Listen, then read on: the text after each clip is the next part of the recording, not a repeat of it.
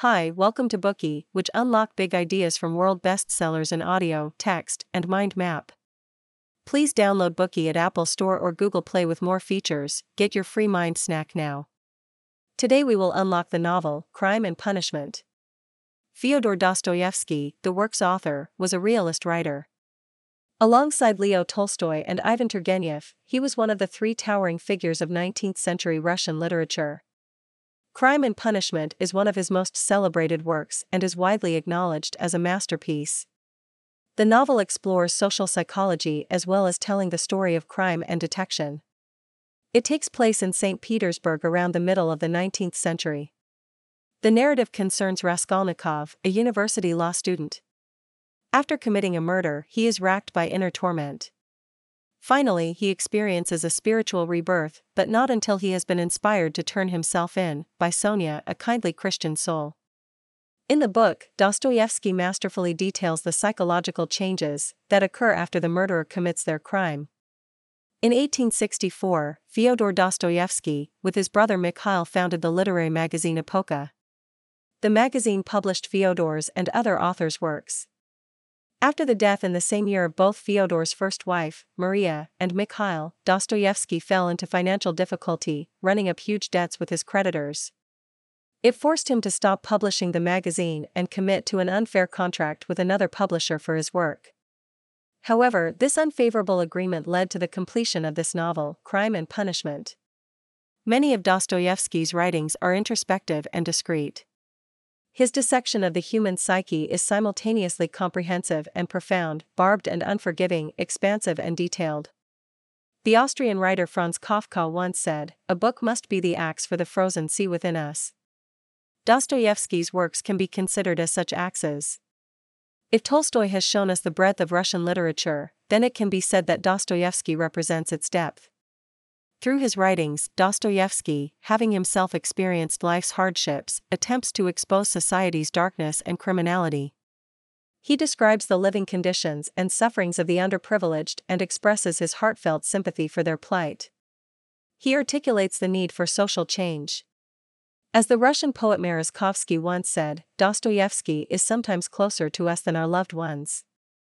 In sickness, he is a fellow patient, in both good and evil deeds, he is an accomplice. Nothing brings people closer than common weakness. The topics, crime and punishment, are recurring motifs in literature. They represent humanity's fall from grace and the subsequent path to redemption.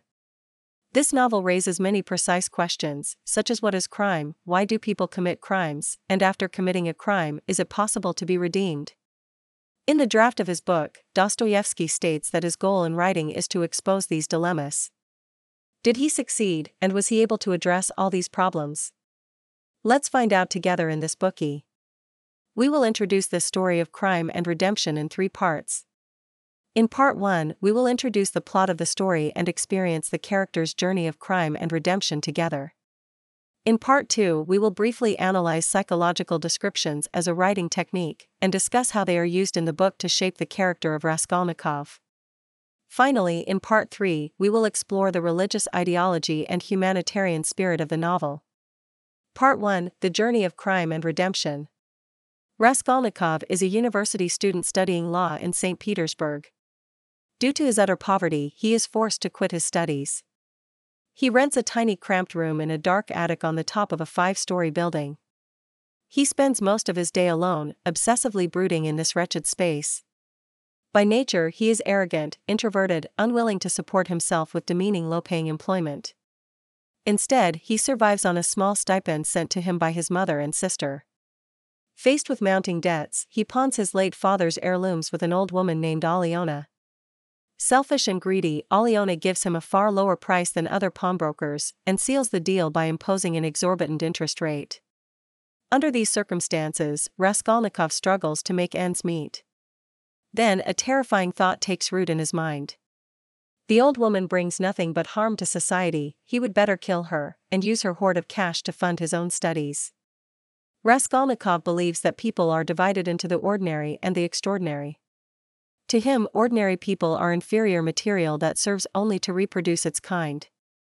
Extraordinary individuals have a right to commit any crime and to transgress the law in any way, just because they are extraordinary. Raskolnikov believes that many great historical figures and leaders such as Lycurgus, Solon, Muhammad, and Napoleon were all criminals without exception. In order to make new laws and drive society forward, even if it meant sacrificing a few ordinary people in the process, they transgressed the laws handed down from their ancestors, long held sacred. However, he considers thoughts to be just thoughts. The idea of killing the old woman exists only in his mind. He doesn't believe that he will really act on it. One day he receives a letter from his mother, Pulcheria. In the letter, she tells him that she has put up her retirement funds as collateral to borrow a sum of money, which she is sending him for his ongoing expense. She also tells him that his sister Dunya has been working as a governess for the children of a landowner, Svidrigailov.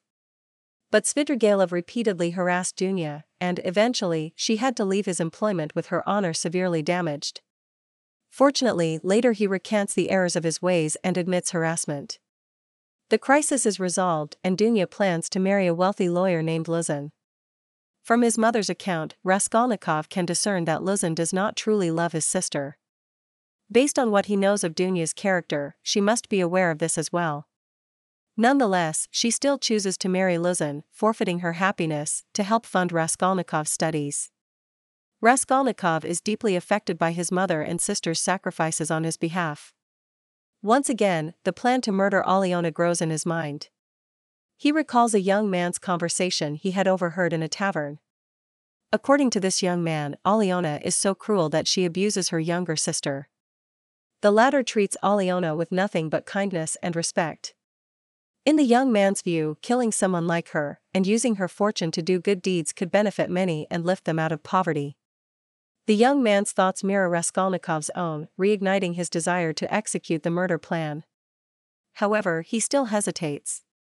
Then he happens to find out that Aliona's sister will go out the following evening at 7 o'clock. At that time, the old woman will be at home, alone. The rare opportunity makes Raskolnikov quiver with excitement. Now, his murder plan develops at an unstoppable pace. Despite inadequate preparation, the next day, at 6 p.m., he takes the plunge. In a fit of passion, he takes his landlady's axe, hangs it in a noose under his coat, wraps up a wood and iron block as decoy items to pawn, and heads for Aliona's apartment. At Aliona's place, he announces that he wants to pawn a cigarette case. He hands her the fake package. As she turns around and carefully tries to untie the string, he strikes her in the back of the head with the axe, killing her immediately. He then goes into her bedroom to gather her valuables. When he is done, he realizes that he forgot to lock the door.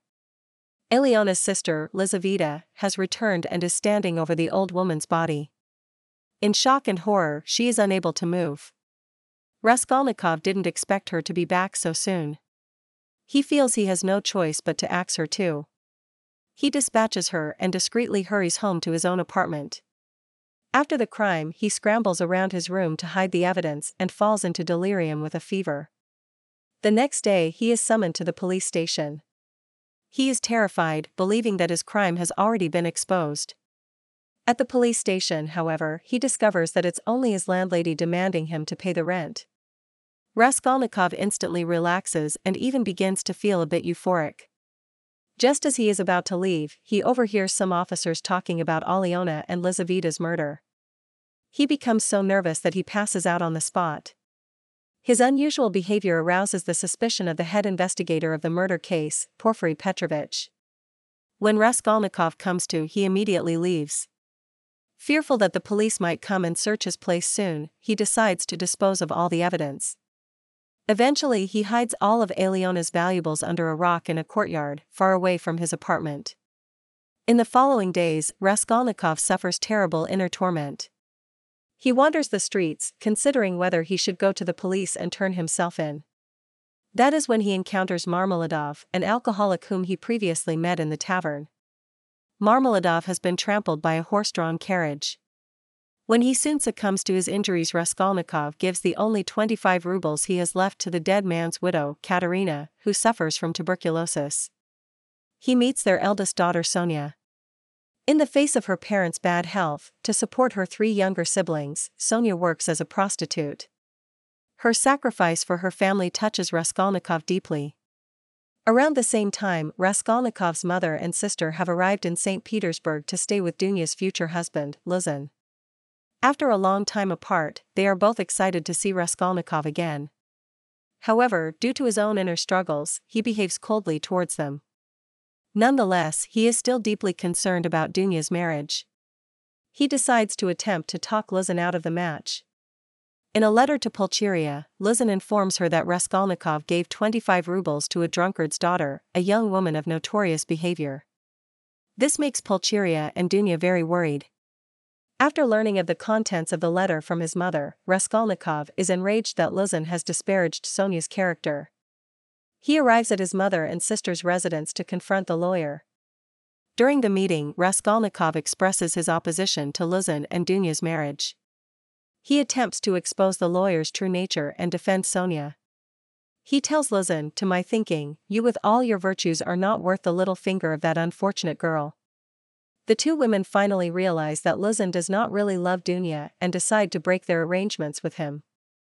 After being rejected by Dunya, Luzin becomes resentful of Raskolnikov. He begins to look for a way to take revenge. Luzin knows that Raskolnikov has a close relationship with Sonia. He realizes that if he can prove to Pulcheria and Dunya that Sonia is indeed as terrible as he claimed in his letter, then they will take his side against Raskolnikov. He frames Sonia, accusing her of stealing 100 rubles from him. Although his setup is eventually exposed, the injustice of the wrongful accusation nonetheless destroys Sonia. Raskolnikov goes to visit Sonia at her home. If Luzin succeeds in his false accusation, she will go to prison her mother and three siblings will lose their only source of income. He asks her what she would do in that situation. If suddenly it all depended on your decision whether he or they should go on living, that is, whether Luzin should go on living and doing wicked things or Katerina Ivanovna should die.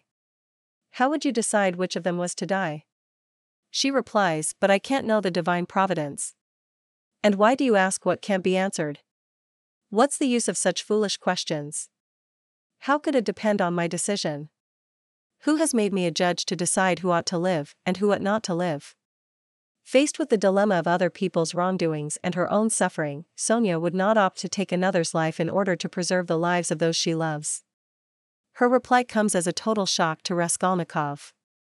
Suddenly, he has feelings he has never experienced before and an overwhelming urge to confess his crime to Sonia.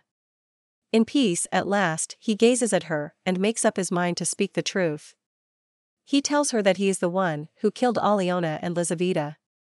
Afterwards, they look at one another. Time seems to stop as the gruesome truth is finally revealed. Sonia stares directly at him, begging to see denial in his face, but his silent admission throws her into despair. It's true, Raskolnikov murdered the old pawnbroker and her sister in cold blood. Today we are just sharing limited content. To unlock more key insights of world class bestseller, please download our app. Just search for BOOKEY at Apple Store or Google Play. Get your free mind snack now. Dir hat dieser Podcast gefallen? Dann klicke jetzt auf Abonnieren und empfehle ihn weiter. Bleib immer auf dem Laufenden und folge uns bei Twitter, Instagram und Facebook. Mehr Podcasts findest du auf meinpodcast.de.